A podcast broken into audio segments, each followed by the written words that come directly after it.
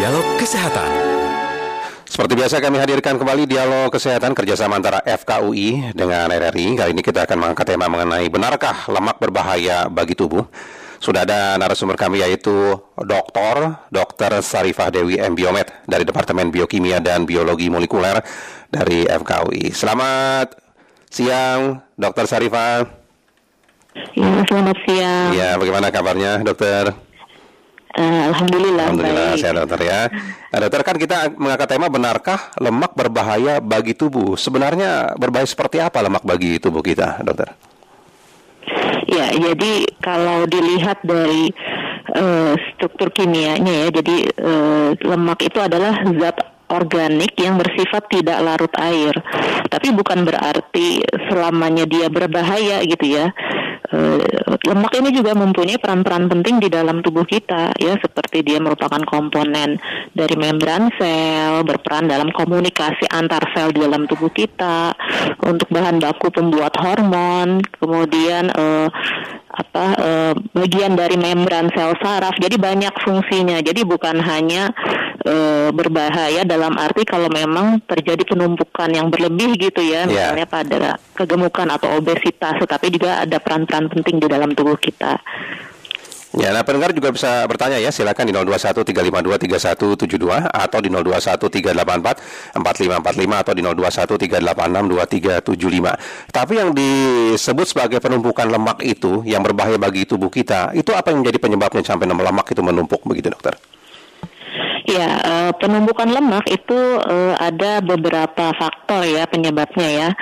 Eh, yang pertama adalah kita banyak mengkonsumsi. Tentu lemak itu didapatkan dari mana sih ya? Ya. Sumbernya gitu ya. Pertama dari diet kita, dari konsumsi kita. Kita banyak mengkonsumsi lemak. Itu tentu akan terjadi penumpukan di dalam tubuh kita kalau tidak dibuang atau tidak dipakai. Ya. Yang kedua, kita kurang aktivitas fisik.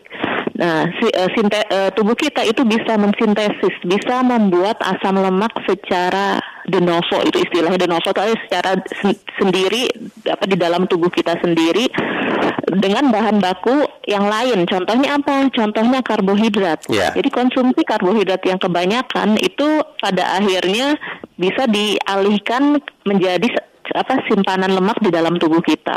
Jadi itu dari dua itu ya bisa karena memang e, konsumsinya kebanyakan atau kita kurang gerak. Jadi kita kalau kurang gerak itu kan e, pengeluaran energinya rendah ya. Iya. Pengeluaran energi, energi rendah akhirnya disimpan menjadi cadangan lemak seperti Hmm, itu. Baik, dokter, sebelum kita lanjutkan, kita break dulu dengan info singkat. Jangan diputus ya, dokter ya.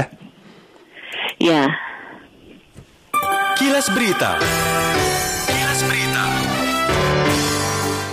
Kementerian Dalam Negeri menerbitkan surat edaran SE Menteri Dalam Negeri nomor 440 tertanggal 11 Juli 2022. Surat edaran tersebut berisi tentang percepatan vaksinasi dosis lanjutan atau booster bagi masyarakat.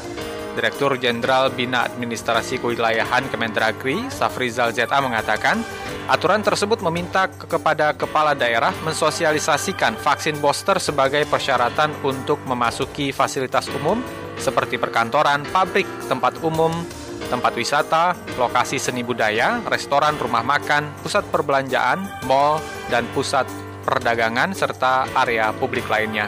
Informasi tersebut dan informasi lainnya dapat Anda baca di portal resmi kami, rri.co.id. Kilas Berita. Pro 3, Jaringan Berita Nasional. Dokter, kita terima pendengar dulu ya. Iya. Ya, ada Pak Udin di Depok, Pak Udin. Selamat siang, Pak. Selamat siang. Ya, silakan Pak Udin. Oh, ya Bapak Zeni, Bu Dokter Sarifah Dewi. Eh, kalau lemak daging kayak daging kambing atau daging sapi itu kalau terlalu banyak sengaja dikonsumsi itu banyak bahayanya apa? Dengan Bahayanya ya. Baik, terima kasih Pak Udin ya. Berikutnya ada Pak Ramadan di Bogor. Pak Ramadan, selamat siang juga, Pak. Selamat pagi. Ya, silakan, Pak Ramadan. Eh, FKW dan Pertiga. Ya, dok, saya mau tanya, berat badan saya kan ada kelebihan kurang lebih 10, ki- 10 kilo. Berapa, Pak, kalau beratnya sekarang, Pak? 10 kilo lebihnya, kurang lebih. Oh, kurang lebih lebihnya 10 Pernah- kilo ya. Ya, pernah saya tanya ya. Terus kalau saya olahraga setiap hari, olahraga rutin sekitar 15 sampai 30 menit, itu secara rutin bisa nggak membakar lemak dan akan normal. Terus Olahraga 10 menit rutin ya, Pak? Ya. Ya. Terus apa namanya eh, makanan apa yang harus dihindari? Itu aja. Ya, baik terima kasih Pak Ramadan. Ya, Ber- ya, berikutnya Ibu Indra di Cirebon, Bu Indra, pagi juga Bu. Selamat pagi. Iya, Bu silakan, Bu Indra. Ya. Assalamualaikum dokter. Eh, Waalaikumsalam. Iya, saya PNS guru. Nah, waktu masih mengajar, eh, berat badan saya eh, paling tinggi itu 56 kg. Iya. Itu pun mm, kalau setelah pulang penataran, Bu Zain, jadi tidak menghadapi anak-anak begitu. Nah, tetapi begitu pensiun, langsung berat badan saya naik menjadi 65 kg. Iya. Nah, eh, apakah itu eh, tumpukan lemak juga? Kalau eh, eh, apa kegiatan fisik, olahraga, bertanam dan sebagainya, saya kira tidak kurang. Tapi mungkin eh, beban beban apa? pikiran di Iya. di eh, otak saya itu berkurang. Apakah ini juga bisa menyebabkan ada hubungannya Dengan antara tumpukan lemak tubuh- begitu ya, Bu ya. Iya. Iya. Terima kasih. Baik, terima kasih Bu Indra. Waalaikumsalam. Ya, silakan dokter. Ada tiga pendengar tadi yang bertanya. Baik, eh, yang pertama menanyakan em, Lemak konsumsi kambing, lemak sapi begitu ya. Sapi. Berbahaya tidak kalau terlalu banyak mengkonsumsinya? Iya, ya untuk lemak-lemak yang berasal dari eh, hewan darat ya seperti sapi, kambing itu biasanya jenisnya adalah lemak jenuh ya.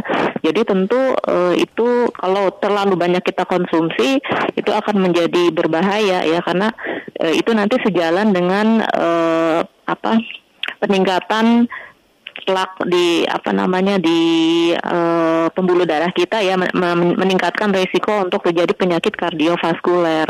Nah, yang saya ingin sampaikan kembali bahwa eh, lemak itu kalau di, eh, dilihat dari ikatan rangkap ya ini strukturnya ya. Jadi ada ikat eh, lemak jenuh dan lemak tidak jenuh. Nah, kalau lemak tidak jenuh itu dia punya ikatan rangkap di rantainya. Nah, kalau lemak jenuh dia tidak punya. Nah, ya, contohnya lemak jenuh yang tadi yang biasanya eh, banyak ditemukan di lemak-lemak hewan eh, hewani yang eh, darat ya, lemak hewan darat ya. Sedangkan lemak yang tidak jenuh itu banyak ditemukan eh, di eh, hewan laut ya seperti eh, ikan laut. Nah, itu banyak. Dan biasanya yang lemak tidak jenuh ini tergolong ke dalam lemak yang esensial. Nah, Iya. Kenapa kita sebut esensial? Karena tubuh kita nggak bisa mensintesis itu, padahal kita butuh itu sebagai bahan baku untuk eh, apa eh, untuk fungsi-fungsi yang lain. Contohnya tadi untuk selubung sel saraf, untuk eh, sintesis mediator-mediator atau apa respon-respon tubuh kita terhadap peradangan. Nah itu didapatkan berasal dari lemak tidak jenuh tadi. Iya. Nah kita sebut esensial karena tubuh kita nggak bisa mensintesis itu, makanya kita harus dapatkan dari makanan. Jadi sebaiknya memang ya itu tadi konsep se- seimbang ya gizi seimbang itu yang se- sekarang di apa namanya dicanangkan oleh Departemen Kesehatan itu sudah sesuai. Jadi memang eh, dalam mengkonsumsi makanan itu harus seimbang dengan komposisi yang pas gitu. Jadi harus bervariasi gitu. Jadi jangan satu itu saja jenisnya Iya. gitu. Nah, yang Ya. kedua tadi untuk eh, pendengar kita, Bu. Lebih 10 kilo Yang- beratnya. Ke- eh, ya yang lebih 10 kilo Ya. eh, Apa yang harus ya. dipantang juga makanannya begitu. Padahal sudah olahraga Ya. 10 menit rutin begitu, Bu. Iya, jadi eh, dalam eh, menurunkan mungkin sekaligus dengan menjawab eh, ibu yang ketiga, tadi Iya. pertanyaan penanya ketiga ya ini Ya, juga yang bertambah berat badannya berat juga begitu ya. Bu ya. Ya. Iya, ke- kelebihan berat badan itu juga eh, merupakan efek dari penumpukan lemak ya. Jadi eh, memang seiring berjalannya usia itu metabolisme tubuh kita juga menurun. Jadi kita tidak bisa mengkonsumsi kalori kita ya tidak tidak sebanyak ketika kita masih muda. Tentu kita harus mengurangi itu pertama ya dari diet ya, mengurangi asupan kalori kita. Yang kedua adalah kita harus eh, tadi eh, aktivitas fisik berolahraga, aktivitas aktivitas fisik juga tetap dilakukan. Jadi jangan sedentary lifestyle. Jadi semua apa-apa serba instan, serba eh, ada bantuan. Jadi kita Ya. harus bergerak ya. Ya itu bergerak, olahraga, olahraga yang dianjurkan pun minimal eh, 150 menit dalam satu minggu. Boleh terbagi di beberapa hari, tidak, tapi tidak boleh jedanya lebih dari dua hari. Jadi misalnya mau 30 menit dalam satu hari mungkin jeda jeda apa hari ini olahraga besok tidak besok olahraga itu eh, boleh Masih boleh. itu. Yang penting 150 menit dalam seminggu begitu ya, minimal, dokter ya, minimal ya. semakin semakin banyak menitnya itu lebih bagus lagi Iya. itu karena sem- akan semakin banyak lemak yang dipecah untuk dijadikan energi. Ya. Ya, dan Tapi kalau bentuk olahraganya, dokter seperti berkebun itu apakah juga termasuk misalkan begitu? Eh, berkebun itu bukan olahraga, itu aktivitas, Aktivitas fisik. fisik, sebenarnya. ya. Heeh, jadi Ya. memang harus dibedakan antara aktivitas fisik dengan olahraga. Kalau aktivitas fisik ya kita melakukan kegiatan sehari-hari, misalnya kalau ibu rumah tangga mungkin nyuci, ngepel, apa eh, beresin apa. Nah itu kan juga ber- bergerak badannya, tetapi itu tidak tergolong olahraga. Kalau Ya. olahraga itu memang kita ada capaian dari denyut nadi gitu. Jadi nanti disesuaikan juga dengan usia gitu kan, sesuaikan dengan usia eh, berapa nadi, nadi maksimal kita kita eh, ketika olahraga. Jadi disesuaikan nanti intensitas olahraga, olahraganya seperti apa. Gitu. Ya, mungkin kalau seperti Bu Indra yang sudah pensiun dari aktivitas olahraganya mungkin seperti jalan begitu ya, dokter ya. Iya, betul. Jalan santai Jalan, begitu ya. Jalan santai. Nah, jalan pun tidak boleh. Misalnya eh, saya sudah jalan pagi, tapi jalan paginya banyak berhentinya. Berarti beli jajan ya sama aja. Itu kalori apa pengeluaran energinya tidak maksimal juga. Jadi jalan tetapi tidak berhenti. Misalnya jalan selama 30 menit tapi tidak boleh berhenti. Ya. Begitu. Jadi resiko dokter ya, kalau kita menderita penumpukan lemak seperti itu, resiko penyakit apa yang paling berbahaya, dokter? Ya, tentu penyakit-penyakit metabolik ya seperti apa penyakit jantung, penyakit eh, diabetes mellitus itu yang paling sering ya hipertensi eh, dan bisa sampai stroke itu yang itu adalah penyakit-penyakit degeneratif yang sering eh, diderita pada eh, orang-orang dengan obesitas. Jadi obesitas merupakan pintu masuk ya sebagai Ya. faktor resikonya begitu. Lalu apa saran dokter bagi para pendengar kita agar kita tidak menderita, menderita penumpukan lemak yang akhirnya berisiko menyebabkan penyakit yang seperti dokter sebut tadi? Ya, jadi yang pertama adalah diet ya. Oh, satu lagi adalah sebenarnya konsumsi serat tadi belum saya Iya. sampaikan ya. Jadi serat juga harus cukup. Kadang-kadang kita kan bilang "Eh, saya sudah rajin kok makan sayur, tapi kalau dilihat dari komposisinya sayurnya hanya sesendok, nasinya sepiring. Iya. Itu masih kurang. Sebaiknya kalau bisa eh, setengah dari porsi kita itu adalah sayuran. Nah, itu sudah cukup baik untuk menurunan eh, menurunkan kadar lemak atau kolesterol kita. Begitu ya. Jadi dari diet jadi kurangi kalorinya, banyak konsumsi serat, kemudian eh, tadi olahraga ya, dirutinkan olahraga. Nah, itu bisa mungkin nanti konsultasi sesuai dengan usia, kemudian apakah ada penyakit penyerta. Jadi disesuaikan intensitas olahraga yang dilakukan seperti itu. Ya, baik kalau begitu. Dokter, terima kasih banyak sudah bersama kami. Ya, Selamat pagi, sama-sama. Dokter Sarifah. Ya, selamat pagi. Ya, demikian narasumber kami ya. Doktor Dr. Sarifah Dewi M. Biomed dari Departemen Biokimia dan Biologi Molekuler FKUI. Dialog kerjasama Dialog layanan kesehatan ya, kerjasama antara FKUI dengan RRI. Kita sudah mengangkat tema tadi, benarkah lemak berbahaya bagi tubuh?